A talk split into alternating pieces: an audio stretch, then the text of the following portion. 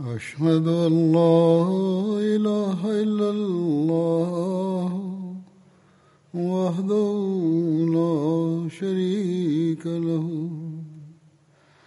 وأشهد أن محمدا عبده ورسوله.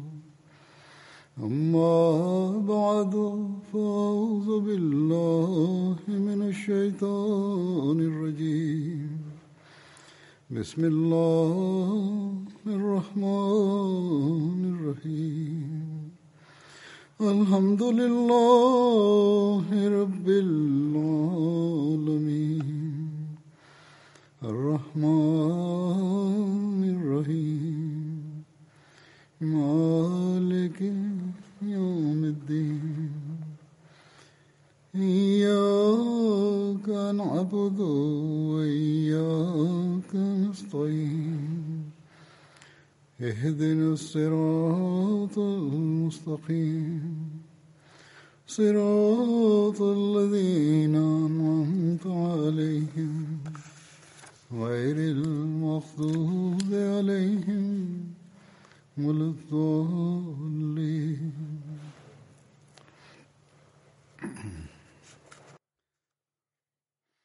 سوف أتحدث اليوم عن سيدنا عمر بن الخطاب رضي الله عنه.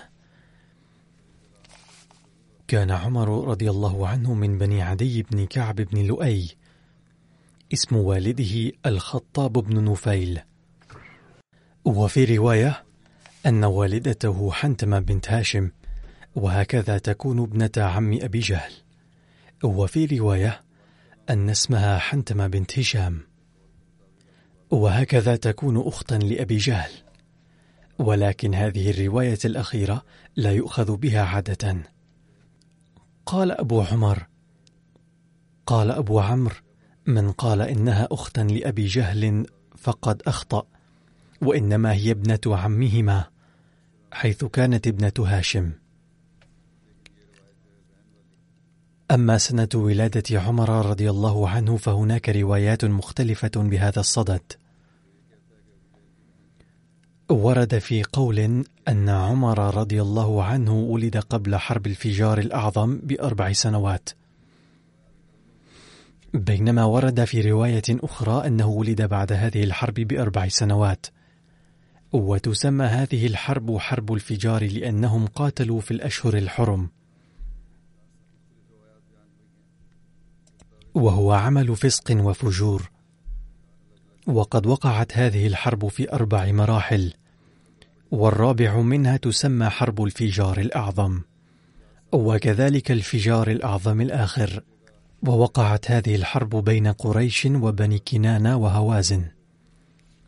وفي رواية أخرى أن سيدنا عمر رضي الله عنه ولد في مكة بعد عام الفيل بثلاث عشر سنة.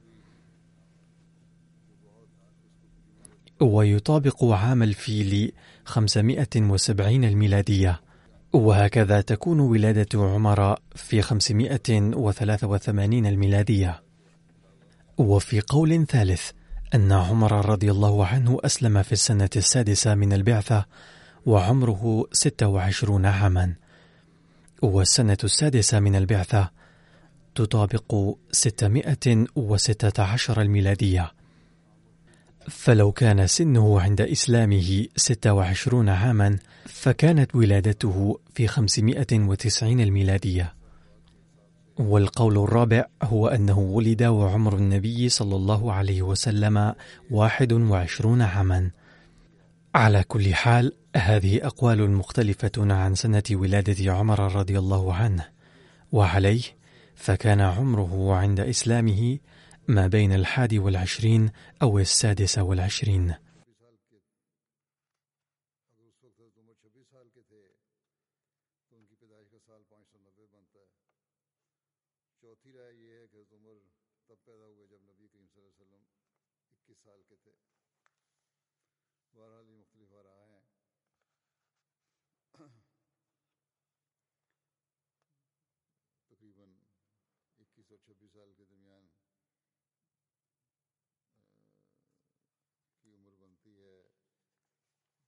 وكان عمر رضي الله عنه يكنى أبا حفص فعن ابن عباس رضي الله عنهما أن النبي صلى الله عليه وسلم قال لأصحابه يوم بدر: إني قد عرفت أن رجالا من بني هاشم وغيرهم قد أخرجوا كرها لا حاجة لهم بقتالنا. فمن لقي منكم أحدا من بني هاشم فلا يقتله، ومن لقي أبو البختري بن هاشم فلا يقتله، ومن لقي العباس بن المطلب فلا يقتله، فإنما خرج مستكرها. وقال ابن عباس: فقال أبو حذيفة بن عتبة: أنقتل آباءنا وإخواننا وعشيرتنا ونترك العباس؟ والله لئن لقيته لألجمنه السيف.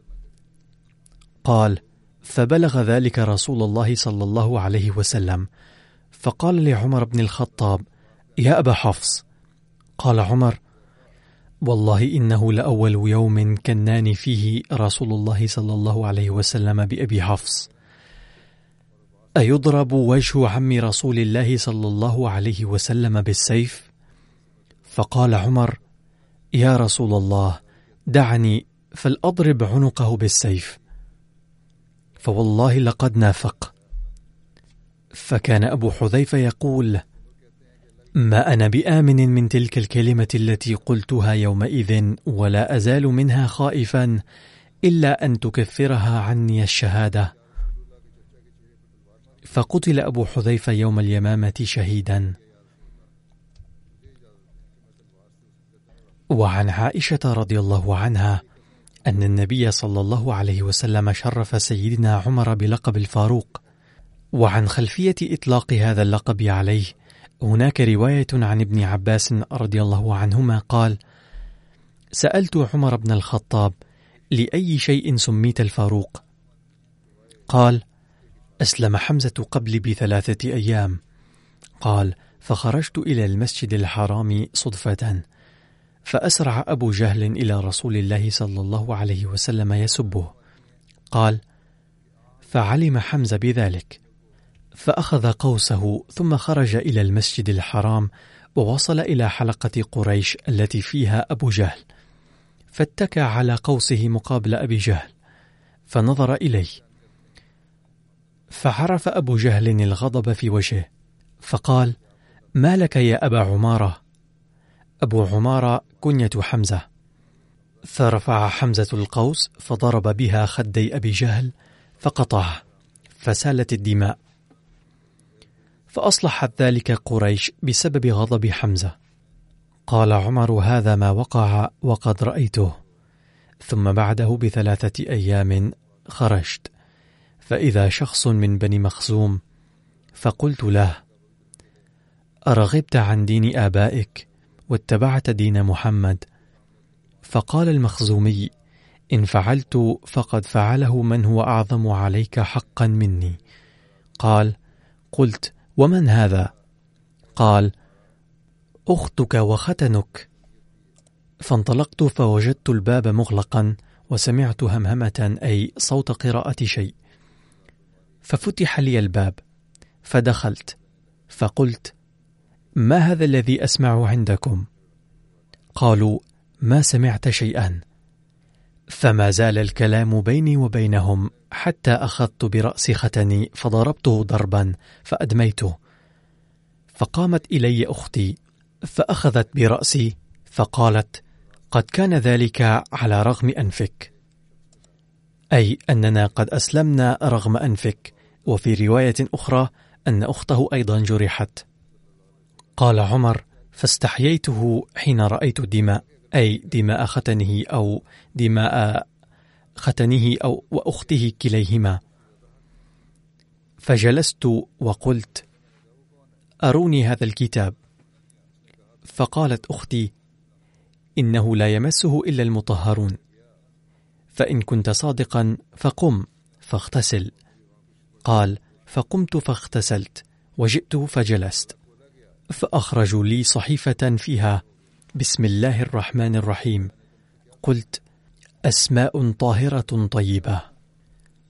طه ما أنزلنا عليك القرآن لتشقى. إلى قول الله تعالى له الأسماء الحسنى. وهي الآيات الثانية إلى التاسعة من سورة طه.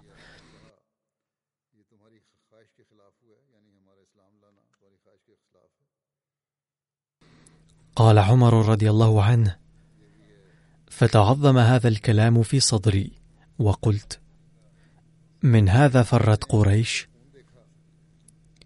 ثم شرح الله صدري للإسلام فقلت أين رسول الله؟ قالت أختي إنه في دار الأرقم.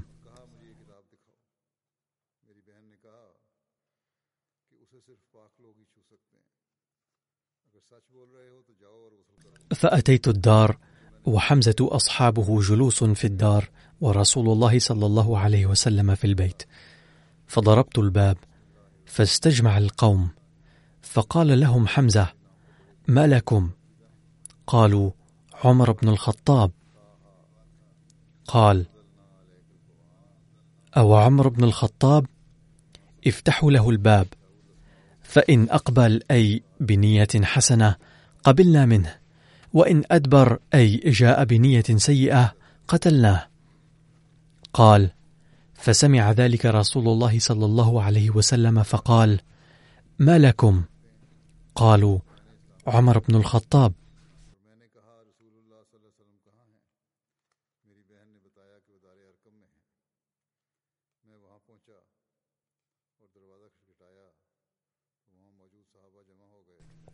فخرج رسول الله صلى الله عليه وسلم فقلت أشهد أن لا إله إلا الله وحده لا شريك له وأشهد أن محمدا عبده ورسوله.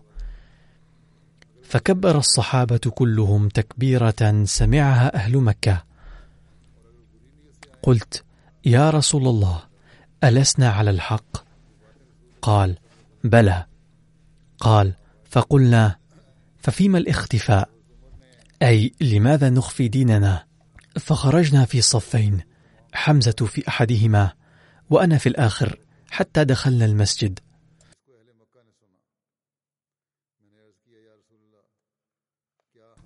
قال فنظرت إلي قريش وإلى حمزة فأصابتهم كآبة وألم لم يصبهم مثلها. فسماني رسول الله صلى الله عليه وسلم يومئذ الفاروق لأن الإسلام تقوى. وفرق بين الحق والباطل.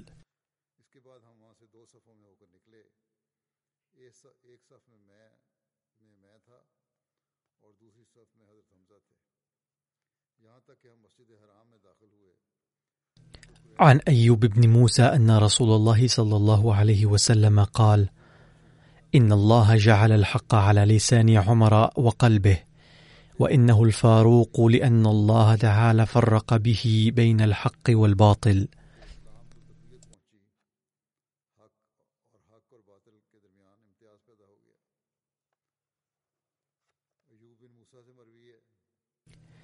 كان عمر رضي الله عنه معتدل القامة قوي الجثة أصلع الهامة مائلا إلى الحمرة ذا لحية كثة تلمع من طرفها الحمرة. وخفيف العارضين.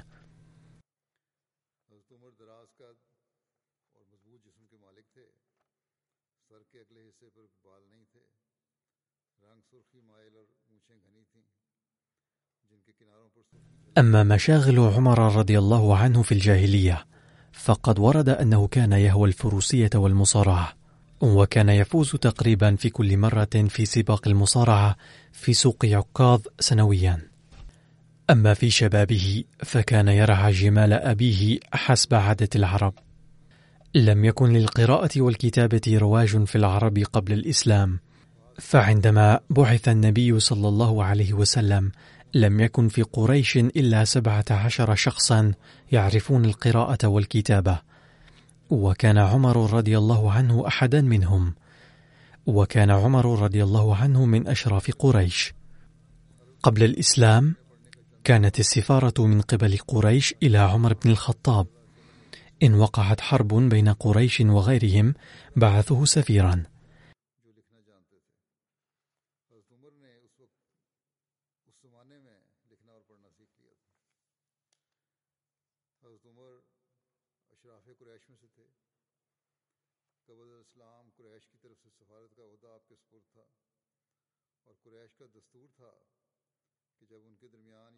فلما هاجر بعض المسلمين إلى الحبشة رأى عمر بعض معارفه يهاجرون مع أنه لم يكن قد أسلم بعد وكان يتسم بطبع قاس ومع ذلك كانت ردة فعله تفيض بالرقة العميقة.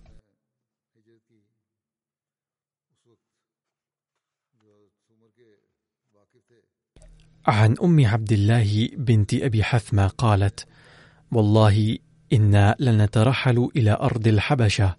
وقد ذهب زوجي عامر بن ربيعة في بعض حاجاتنا. إذ أقبل عمر بن الخطاب حتى وقف علي وهو على شركه. قالت وكنا نلقى منه البلاء أذى لنا وشدة علينا.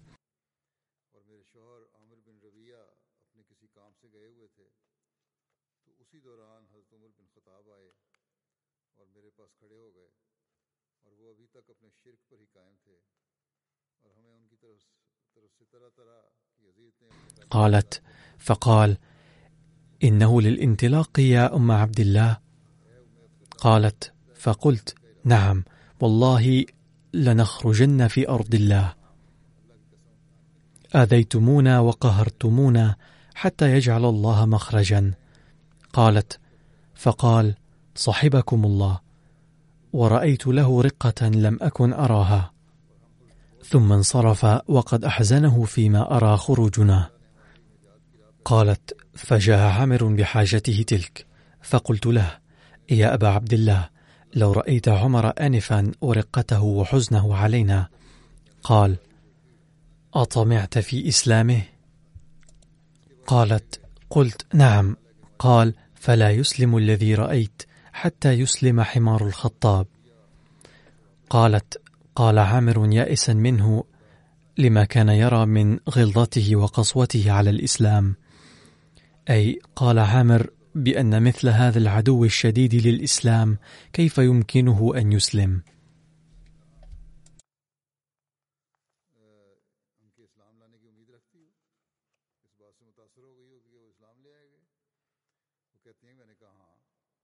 لقد ذكر المصلح الموعود رضي الله عنه هذه الواقعة بطريقته فقال: كان عمر رضي الله عنه يعادي الإسلام عداء شديدا، ولكنه كان مزودا بالمواهب الروحانية أيضا.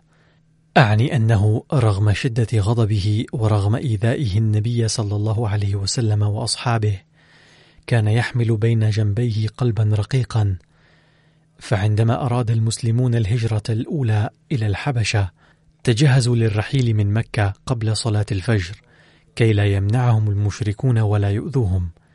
وكانت العادة في مكة أن يتفقد بعض رؤسائها شوارعها ليحرسوا الناس من السارقين.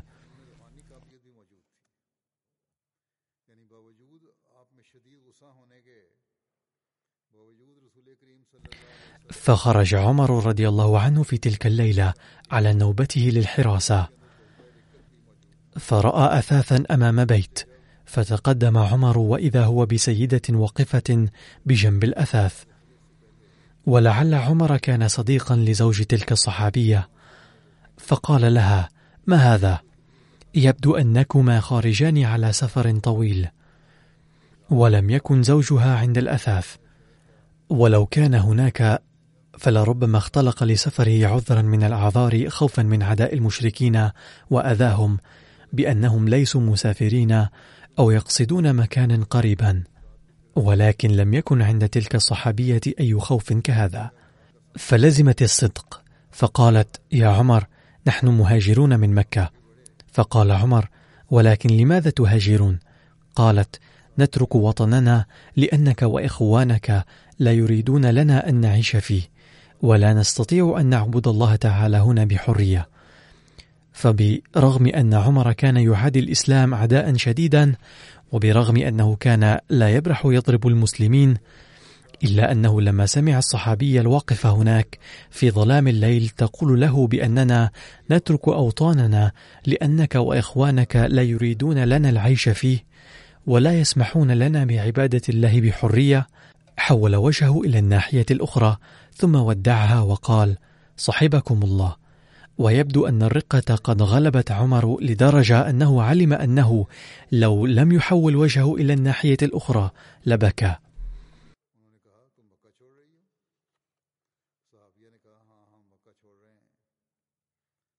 وبينما هو في ذلك إذ وصل زوج تلك الصحابية. فلما رأى عمر واقفا هناك خاف أن يحول دون سفرهما. إذ كان يعلم أنه عدو لدود للإسلام. فسأل زوجته كيف جاء عمر هنا؟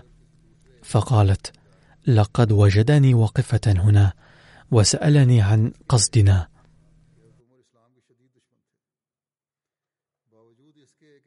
فقال لها إني أخاف أن يثير عمر شرا.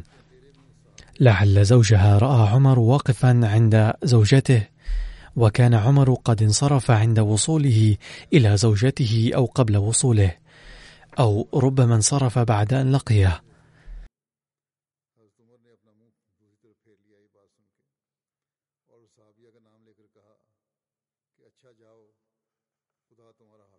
وبعد ذلك قال لها زوجها أخاف أن يثير عمر شرا. قالت يا ابن عم وكانت العادة عن نساء العرب أن يقولن لأزواجهن يا ابن عم تخاف أن يصيبنا عمر بشر وأنا أرى أنه سيدخل في الإسلام في يوم من الأيام. فإني لما قلت له إننا تاركون مكة لأنك وإخوانك لا يتركوننا لنعبد ربنا في حرية. أدار وجهه إلى الناحية الأخرى وقال لي حسنا صحبكم الله. وكان في صوته ارتعاش. وأظنه قد اغرورقت عيناه. وأرى أنه سيعتنق الإسلام في يوم من الأيام حتما.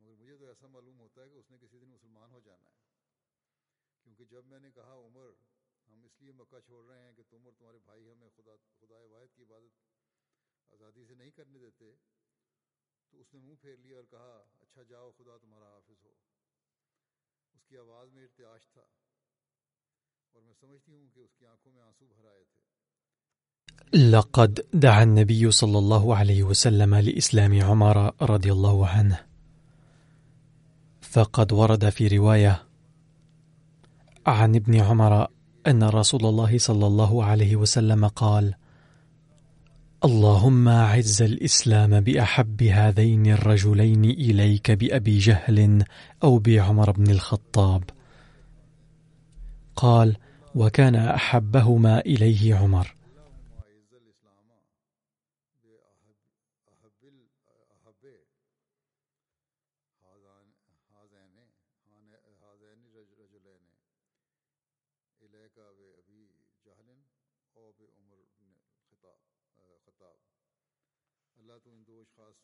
وعن ابن عمر رضي الله عنهما أن النبي صلى الله عليه وسلم قال: اللهم أيد الدين بعمر بن الخطاب.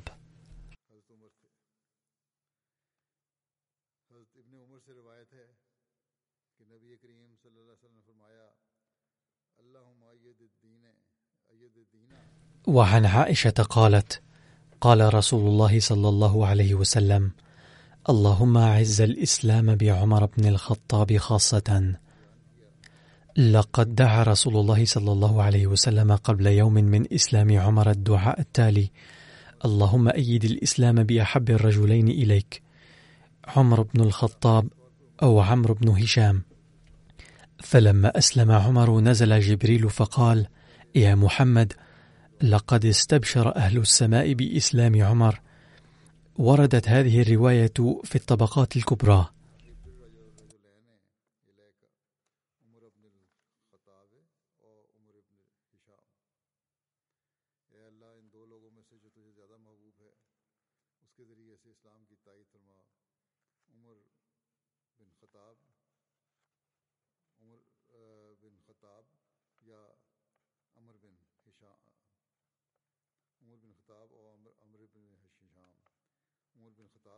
وورد أيضا عن إسلام عمر بن الخطاب أنه أسلم في ذي الحجة العام السادس النبوي. ووردت في كتب الحديث والسيرة قصص وروايات كثيرة تذكر سبب قبوله الإسلام. ومنها الرواية التالية التي وردت في سيرة الحلبية أن أبا جهل قال يا معشر قريش إن محمدا قد شتم آلهتكم وسفه أحلامكم وزعم أن من مضى من أسلافكم يتهافتون في النار. ألا ومن قتل محمدا فله علي مئة ناقة حمراء وسوداء وألف أوقية من فضة. والأوقية الواحدة تساوي أربعين درهما أي هي عند البعض تقريبا مئة وستة وعشرين غراما وعند الآخرين أزيد منها. وعليه فإنه حدد مبلغا كبيرا جائزة لمن يفعل ذلك.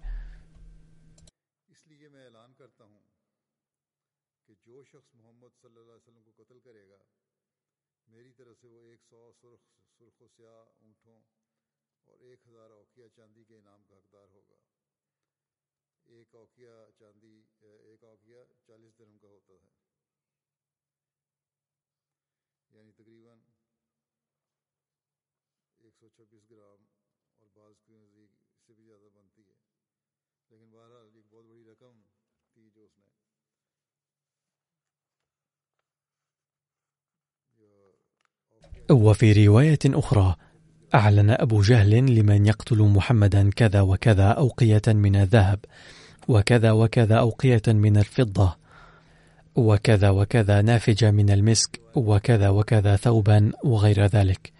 فقال عمر أنا لها. فقالوا له أنت لها يا عمر وتعهد عمر معهم على ذلك. قال عمر فخرجت متقلدا سيفي متنكبا كنانتي. أي جعلتها في منكبي. أريد رسول الله صلى الله عليه وسلم فمررت على عجل يذبح. فسمعت من جوفه صوتا يقول يا آل ذريح وذريح اسم للعجل المذبوح صائح يصيح بلسان فصيح يدعو إلى شهادة أن لا إله إلا الله وأن محمدا رسول الله. فقلت في نفسي إن هذا الأمر لا يراد به إلا أنت. إذا كانت هذه الرواية من السيرة الحلبية صحيحة فيبدو أنه كشف رآه أو صوت سمعه حين المرور من هناك.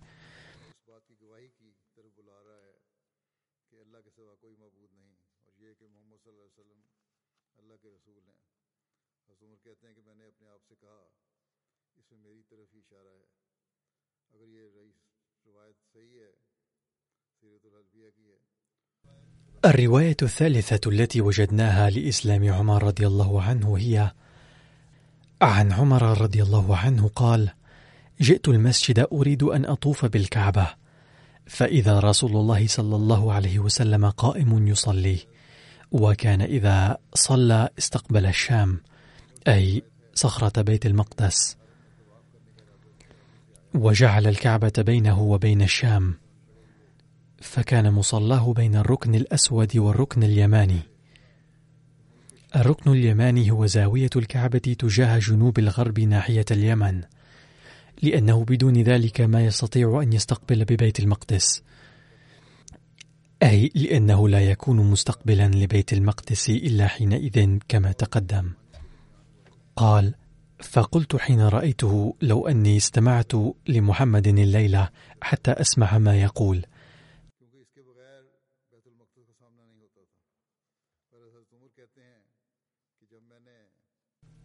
قال فقلت لئن دنوت منه أستمع لأروعنه.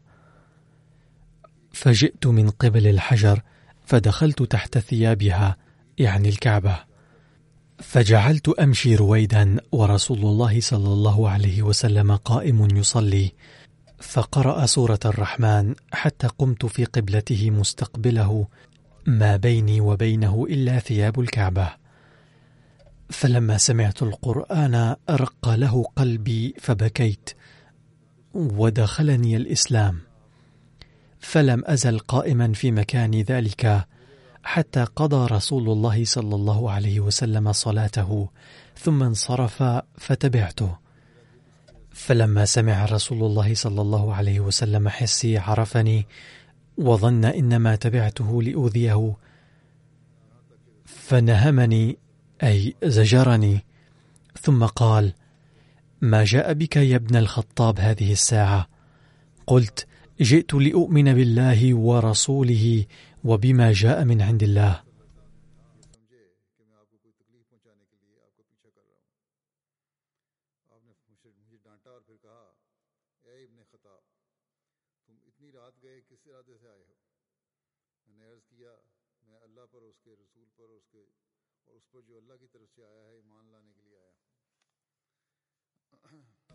الرواية الرابعة هي أن سيدنا عمر رضي الله عنه قال: ضرب أختي المخاض ليلا فخرجت من البيت فدخلت في أستار الكعبة. فجاء النبي صلى الله عليه وسلم فدخل الحجر فصلى فيه ما شاء الله ثم انصرف. فسمعت شيئا لم أسمع مثله فخرج فاتبعته فقال من هذا؟ قلت عمر. قال يا عمر ما تدعني لا ليلا ولا نهارا. فخشيت أن يدعو علي. فقلت أشهد أن لا إله إلا الله وأنك رسول الله.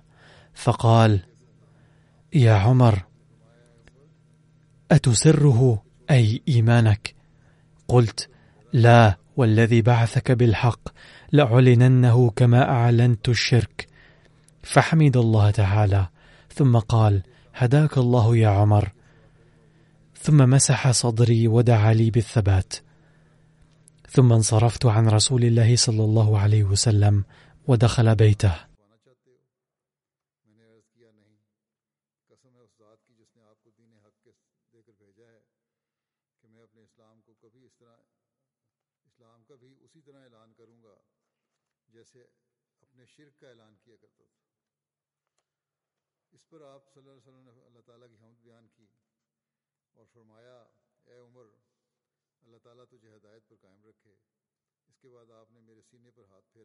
والرواية الخامسة والمشهورة عن إسلام عمر رضي الله عنه قد سبق بيانها بإيجاز. عن أنس بن مالك قال خرج عمر متقلدا السيف فلقيه رجل من بني زهرة فقال له أين تعمد يا عمر؟ فقال أريد أن أقتل محمدا والعياذ بالله. وكيف تأمن من بني هاشم وبني زهرة وقد قتلت محمدا؟ قال فقال له عمر ما أراك إلا قد صبأت وتركت دينك الذي أنت عليه. قال أفلا أدلك على العجب؟ أي إنك تقول إني قد صبأت وأقول لك أعجب من ذلك وهو أن ختنك وأختك قد صبأ وترك دينك الذي أنت عليه. قال فمشى عمر ذامرا حتى أتاها وعندهما رجل من المهاجرين يقال له خباب. ولقد بينت هذا الحدث فيما سبق عند ذكر سيرة سيدنا خباب رضي الله عنه. فلما سمع خباب بحس عمر توارى في البيت فدخل عليهما فقال ما هذه الهينمة التي سمعتها عندكم؟ قال وكانوا يقرؤون سورة طه فقال ما عدا حديثا تحدثناه بيننا. قال فلعلكما قد صبأتما.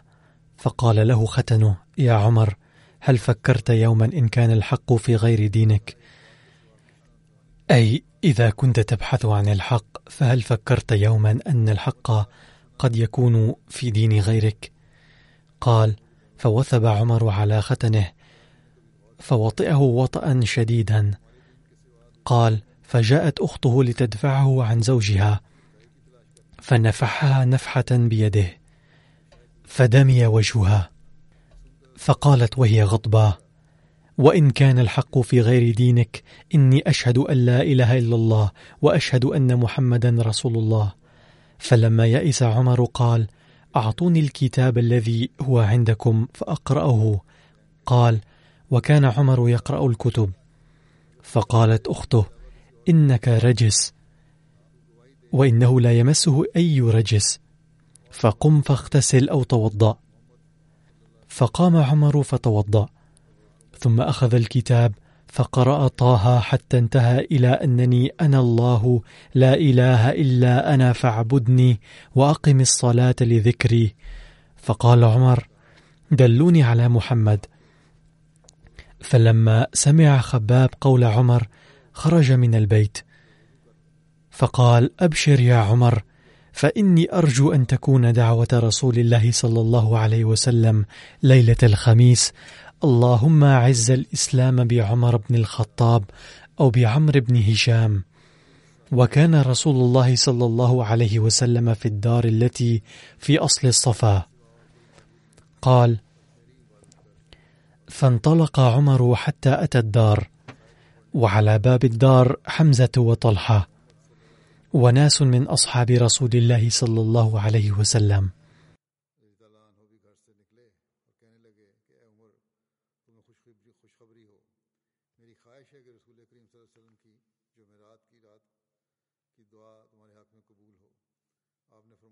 فلما رأى حمزة وجل القوم من عمر قال هذا عمر إن يرد الله بعمر خيرا يسلم فيتبع النبي صلى الله عليه وسلم وإن يرد غير ذلك يكن قتله علينا هينا. قال والنبي صلى الله عليه وسلم داخل يوحى إليه قال فخرج رسول الله صلى الله عليه وسلم حتى أتى عمر فأخذ بمجامع ثوبه وحمائل السيف فقال ما أنت بمنته يا عمر حتى ينزل الله عز وجل بك من الخزي والنكال ما أنزل بالوليد بن المغيرة ثم دعا الله اللهم أعز الإسلام أو الدين بعمر بن الخطاب فقال عمر أشهد أن لا إله إلا الله وأنك عبده ورسوله. وأسلم وقال اخرج يا رسول الله لنشر الإسلام. وعن معمر والزهري أن سيدنا عمر رضي الله عنه أسلم بعد دخول النبي صلى الله عليه وسلم دار الأرقم وأن رقمه أربعون أو أسلم بعد نيف وأربعين من الرجال والنساء. ودار الأرقم هو بيت المسلم حديثا أرقم بن أرقم وكان خارج مكة قليلا. وكان المسلمون اتخذوه مركزا يجتمعون فيه للعبادة وتعلم الدين وغير ذلك. وبذلك اشتهر باسم دار الإسلام أيضا. فظل مركزا في مكة لثلاث سنوات. وهناك كان المسلمون يعبدون بصمت ويجالسون النبي صلى الله عليه وسلم.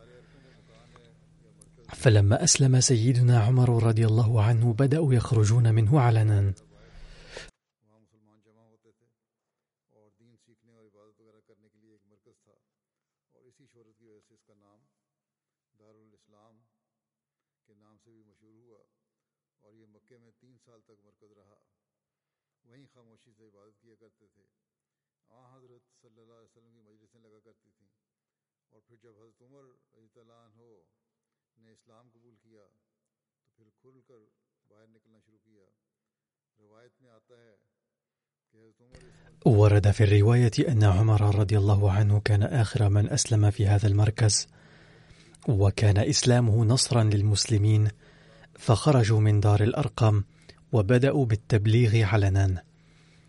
وواقعة إسلام عمر نفسها وردت في مكان آخر ببعض الاختلاف وهو في هذا الموضع ورد ذكر الآيات البدائية لسورة طه ولكن في موضع آخر ورد ذكر الآيات البدائية لسورة الحديد التي تلاها عمر في بيت أخته.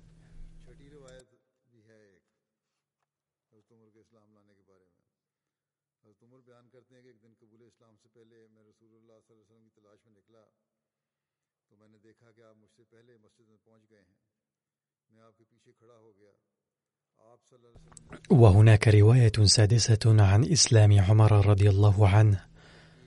قال عمر بن الخطاب رضي الله عنه خرجت أتعرض رسول الله صلى الله عليه وسلم قبل أن أسلم فوجدته قد سبقني إلى المسجد فقمت خلفه فاستفتح سورة الحاقة فجعلت أعجب من تأليف القرآن. قال فقلت هذا والله شاعر كما قالت قريش قال فقرأ إنه لقول رسول كريم وما هو بقول شاعر قليلا ما تؤمنون. قال قلت كاهن. قال ولا بقول كاهن قليلا ما تذكرون. تنزيل من رب العالمين. ولو تقول علينا بعض الأقاويل لأخذنا منه باليمين ثم لقطعنا منه الوتين فما منكم من أحد عنه حاجزين. إلى آخر السورة. قال فوقع الإسلام في قلبي كل موقع.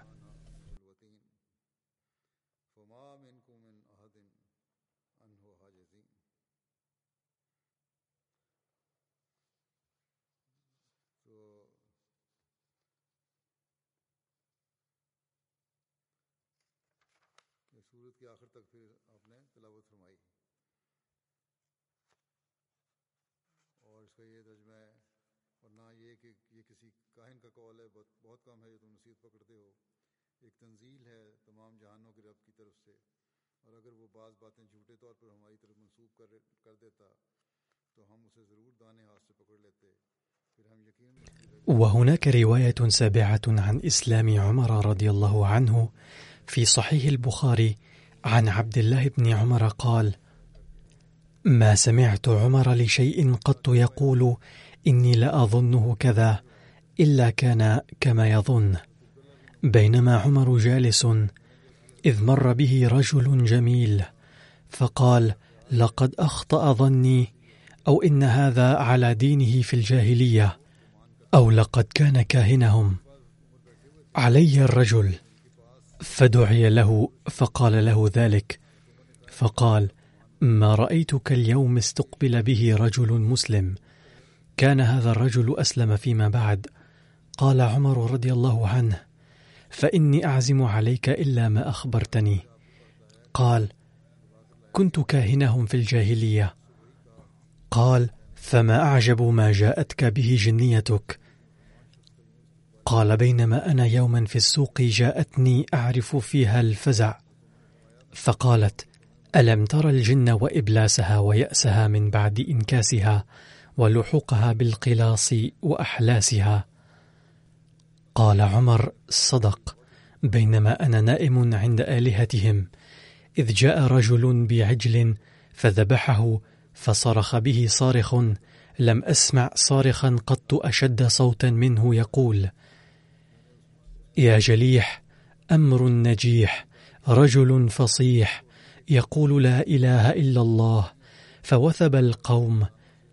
قلت لا أبرح حتى أعلم ما وراء هذا. ثم نادى يا جليح أمر نجيح رجل فصيح يقول لا إله إلا الله. فقمت فما نشبنا أن قيل هذا نبي. صحيح البخاري كتاب المناقب.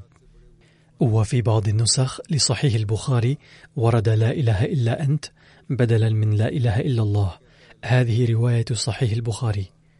باختصار تعددت الروايات عن إسلام عمر رضي الله عنه في كتب التاريخ والسيرة وأشهر هذه الروايات هي التي وردت في معظم الكتب. وتقول بأن عمر خرج بسيفه عازما قتل النبي صلى الله عليه وسلم فقال له شخص في الطريق اذهب إلى بيت أختك. فذهب إلى بيت أخته وزوجها. هذه الرواية تحسب أوثق وهي وردت في معظم الكتب. ولكن توجد روايات أخرى أيضا وقد ذكرتها. وقد تحدث كثيرا كل من المؤرخين وأصحاب السيرة في صحة هذه الروايات بحسب رأيهم ولكننا نرى الرواية التي تتحدث عن بيت أخته وزوجها والذهاب من هناك إلى دار الأرقم صحيحة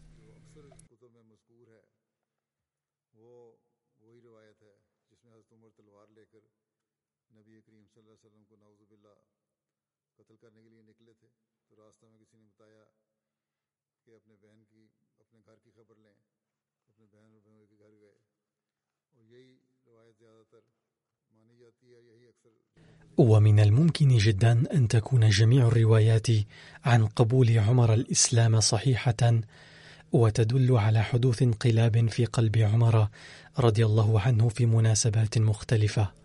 أي حدثت أحداث مختلفة أحدثت انقلابا في قلبه ولكنه لم يخطو خطوة أخيرة إلا في الحادث الأخير حين سمع القرآن في بيت أخته وزوجها ثم ذهب إلى النبي صلى الله عليه وسلم لقبول الإسلام. والله أعلم بالصواب. كان عمر رضي الله عنه في الثالث والثلاثين من عمره حين بايع وأسلم وكان رئيس بني عدي وكذلك كان سفير قريش. والمعلوم أنه كان وجيها وجريئا وشجاعا للغاية. تقوى المسلمون بإسلامه فخرجوا من دار الأرقم وصلوا في بيت الحرام علنا. كان عمر آخر الصحابة إسلاما في دار الأرقم وذلك في الشهر الأخير من السنة السادسة بعد النبوة. وكان عدد رجال المسلمين حينها أربعين. سأذكر الباقي لاحقا إن شاء الله.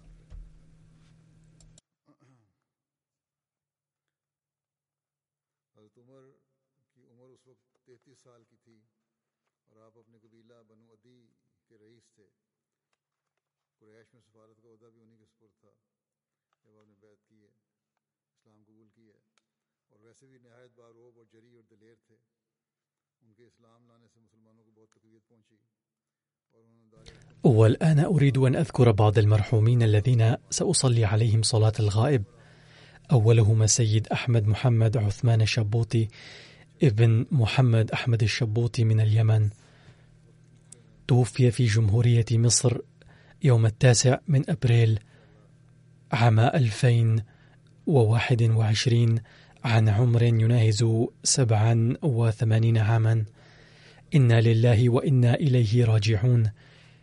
ولد أحمد محمد عثمان الشبوطي في مدينة عدن باليمن وحين ذهب الداعية غلام أحمد في عدن بايع السيد الشبوطي في سن الرابع عشرة وبعد ذلك خدم الجماعة في مناصب مختلفة وبصفته رئيس الجماعة في اليمن لفترة طويلة إلى أن وافته المنية. كان زواجه من السيدة وسيمة محمد أحمد دين ابنة الدكتور محمد أحمد عدني وهي حفيدة الصحابي حضرة حاج محمد دين الدهلوي والصحابية حضرة حسين بيبي رضي الله عنهما. وقد عقد قرانهما في ربوة ولكن في غيابه. ثم نشأ ارتباطه بالمركز ووفق لزيارة ربوة وتشرف بلقاء حضرة المصلح الموعود رضي الله عنه وزار صلحاء الجماعة والصحابة أيضا. تلقى دراسته العليا في مجال التمريض والإدارة الصحية من عدة جامعات في بريطانيا وكان آخرها ماجستير في الإدارة الصحية من جامعة ليفربول في المملكة المتحدة. وشغل 29 عاما تقريبا مناصب عديدة منها منصب عميد المعهد العالي للعلوم الصحية في اليمن كما عمل في مهام مؤقتة كمستشار لمنظمة الصحة العالمية في بعض البلدان من الشرق الأوسط ومناطق أخرى. كان مريضا منذ فترة وقبل أشهر انتقل إلى مصر ساعيا لحصول التأشيرة لبريطانيا وكان يتعالج أيضا هناك واشتد مرضه مما دخل المستشفى وبعد بضعة أيام من دخوله المشفى لقي خالقه في التاسع من إبريل. كان منخرطا في نظام الوصية وخلف وراءه زوجته وابنه محمد الشبوطي الذي يشتغل طبيبا في أمريكا وثلاث بنات وأحفاد وحفيدات. البنت الكبرى في اليمن وإحدى البنات في ألمانيا وابنته السيدة مروى الشبوطي تخدم هنا في إم تي العربية. قالت ابنته السيدة مروى الشبوطي لا شك أن الجنة تحت أقدام الأمهات ولكنني وجدت حنانه مثل حنان الأمهات أو لم أجد فرقا بين حنان أبي وحنان أمي. وقالت أيضا كان والدي تقيا جدا وذا أخلاق عالية ومتواضعا للغاية ومتحليا بالصبر والصدق والأمانة ومهتما بالفقراء ومحبا للجميع والبشرية كلها. وقد كتب كثير من معارفه أنه كان يتحلى بهذه الأمور. كان ينجز مهامه بدقة متناهية ويلتزم بالمواعيد ويفي بوعده دائما. كان يكثر من النوافل والعبادات الأخرى. كان يهتم دائما بأداء الصلاة المكتوبة بالتزام. ووفق أبواها لأداء حج بيت الله في عام 2002 يقول السيد خالد علي الصبري القائم بأعمال رئيس الجماعة في اليمن. كان المرحوم يتمتع بشخصية قوية وحضور قوي بالرغم من كبر سنه. وكان أيضا طيب القلب دائم الابتسامة كريما ومرحبا بضيوفه. وكل فرد يدخل في الجماعة يعامله معاملة الأب الحنون. كان ينفق من ماله الخاص عند احتياج جماعتنا لشراء أي شيء فيه خدمة الجماعة كشراء طابعة وفاكس وما شابه ذلك. كان يشفق على الفقراء كثيرا ويمد يد العون إلى عائلات أحمدية كثيرة ويتكفل بأيتام وأرامل من الجماعة. وحتى أنه كان يدفع إيجارا شهريا من ماله الخاص لإحدى العائلات النازحة من مناطق الحرب. برغم تقدمه في العمر سافر من عدن إلى صنعاء وقطع مسافة كبيرة جدا وشاقة لعشرين ساعة وكانت هذه الرحلة شاقة في عام 2018 وفي أوج فترة الحرب السعودية على اليمن وكانت الطريق محفوفة بالمخاطر بسبب نقاط التفتيش. كان المشي على الأقدام صعبا له بسبب تقدمه في السن إلا أنه تحمل مشقة السفر ذهابا وإيابا من أجل مشاركة جماعة صنعاء في صلاة عيد الأضحى وتقديم هدايا العيد وإسعاد الأسر الفقيرة والمشاركة في أفراحها. وكان قدومهما مفرحا جدا لجميع أفراد الجماعة. الجنازة التالية هي للمرحوم قريشي ذكاء الله الذي كان يعمل محاسبا في مكتب الجلسة السنوية وقد توفي في التاسع عشر من شباط عن عمر يناهز 87 عاما. إنا لله وإنا إليه راجعون. دخلت الأحمدية عائلته بواسطة جده من الأم وجد زوجته من الأب السيد خرشيد علي عندما جاء سيدنا المسيح الموعود عليه السلام إلى مدينة سيالكوت تشرف السيد خرشيد علي وكان عمره ستة عشر عاما ببيعته. لقد توفيت زوجة السيد ذكاء الله من قبل وترك المرحوم وراءه خمس بنات وابنا وهو حافظ للقرآن ويسكن هنا في بريطانيا. إحدى بناته هي زوجة موظف يعمل في مكتب السكرتير الخاص في ربوة. والأخرى تسكن في مدينة مانشستر ببريطانيا. وقد توفيت إحدى بناته. لقد بدأ بخدمة الجماعة في عام 1954 كموظف تحت إشراف حضرة ميرزا بشير أحمد رضي الله عنه الذي كان رئيسا للجنة المشرفة. وقد توظف المرحوم في مؤسسة صدر أنجمن أحمدية أكثر من 58 عاما. يقول ابنه الحافظ شمس الضحى لقد وفق والدي للعمل تحت إشراف حضرة ميرزا بشير أحمد رضي الله عنه وكان يزوره في بيته. ذات مرة ذهب إلى بيت ميرزا بشير أحمد رضي الله عنه وذلك في أوائل الأيام فقال له تفضل بالجلوس.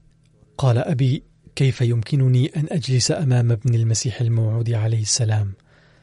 فقال ميرزا بشير أحمد الأمر فوق الأدب فجلس أبي مراعاة للأدب.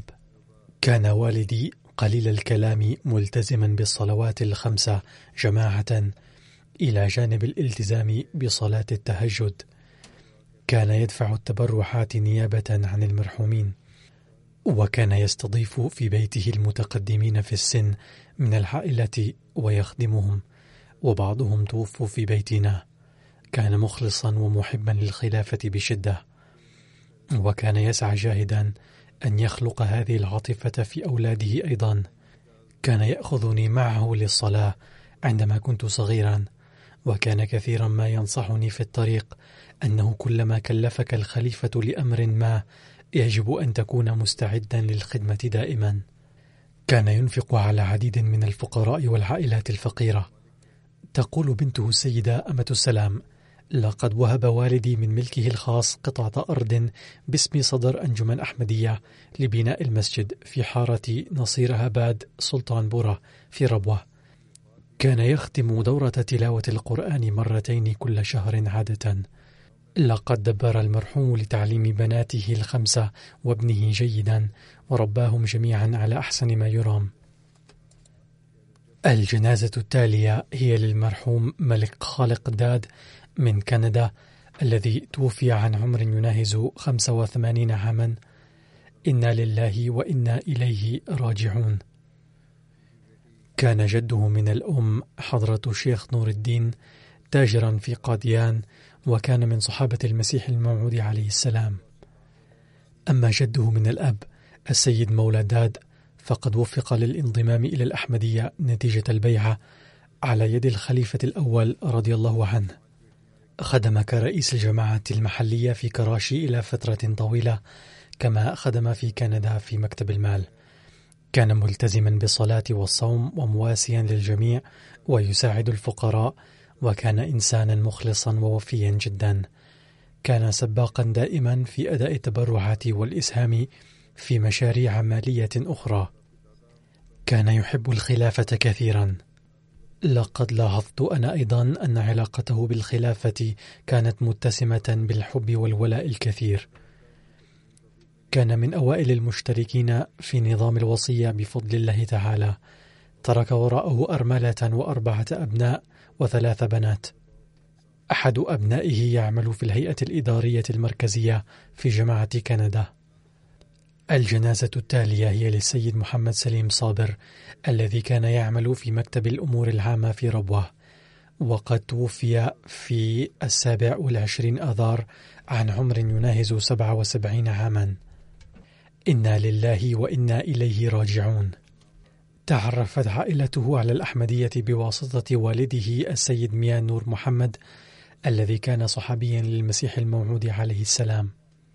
كان والد المرحوم يسكن في قرية وانجوان قريبة من قاديان فذهب إلى قاديان وبايع على يد المسيح الموعود عليه السلام في عام 1903 لقد عين المرحوم في صدر أنجمن أحمدية في عام 1962 ثم انتقل إلى مكتب السكرتير الخاص في عام 1968 وقد اختاره الخليفة الثالث رحمه الله بنفسه للعمل في مكتبه ثم عمل كمحاسب في مكتب الأمور العامة من عام 1987 إلى 2006 إن مدة خدمته للجماعة ممتدة إلى 69 عاما تقريبا.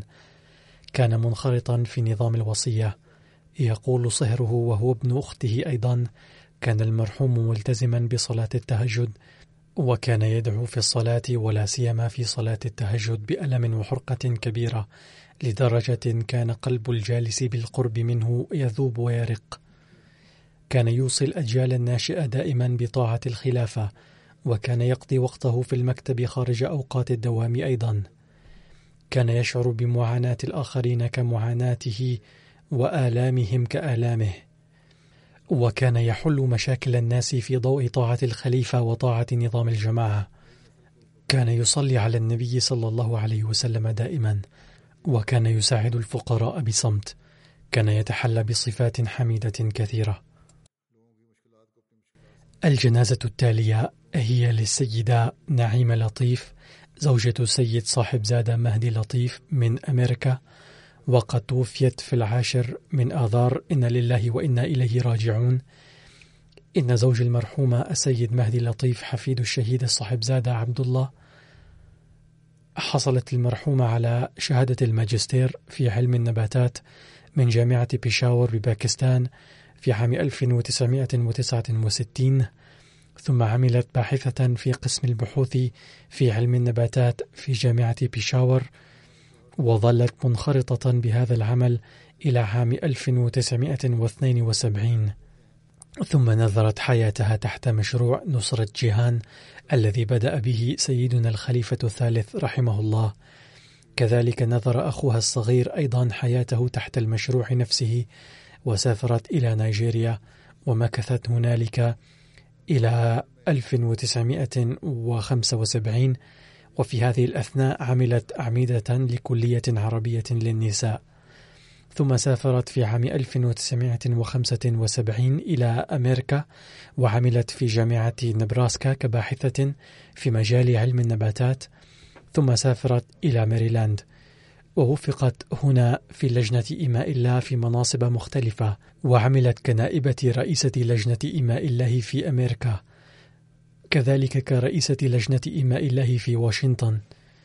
كانت تحب الجميع وتشارك في أفراح الآخرين وأتراحهم. تركت وراءها زوجها وأربعة إخوة وأختين علما أنها لم ترزق أولادا.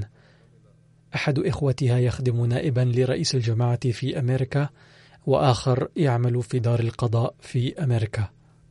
الجنازة التالية هي للسيدة صفية بيغم زوجة السيد محمد شريف في كندا وقد توفيت في الحادي عشر من آذار عن عمر يناهز ثمانين عاما. إنا لله وإنا إليه راجعون. كانت المرحومة البنت الكبرى للمرحوم المولوي شراغ الدين داعية الجماعة في بشاور وقد وفقت لخدمة الجماعة طويلا في مدينة واكنت بباكستان. توفي زوجها في حادث المرور في عام 1993 وقد ربت المرحومة أولادها على أحسن وجه بعد وفاة زوجها. كانت ملتزمة بالصوم والصلوات الخمسة وبصلاة التهجد وكانت صبورة وشكورة ودمثة الأخلاق وصالحة ومواسية للجميع. كانت قد أوصت في نظام الوصية بثلث دخلها وأملاكها. تركت وراءها أربع بنات وابنا. جميع أولادها يخدمون الجماعة بشكل أو بآخر. ندعو الله تعالى أن يرحم هؤلاء المرحومين جميعا ويغفر لهم ويرفع درجاتهم.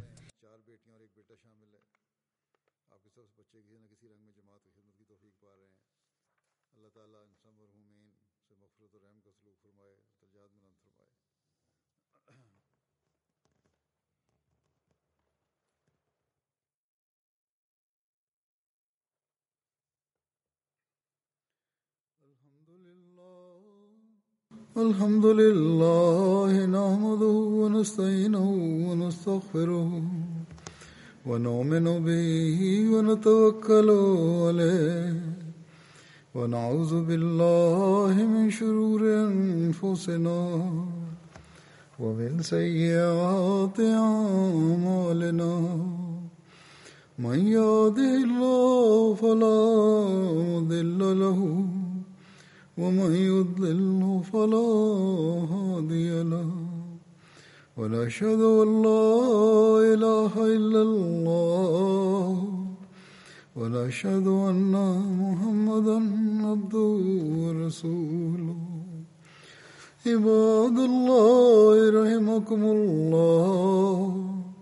إن الله يأمر بالعدل واللسان وإيتاء ذي القربى وينهى عن الفحشاء والمنكر والبغي يعظكم لعلكم تذكرون اذكروا الله يذكركم وادعوه يستجب لكم ولذكر الله أكبر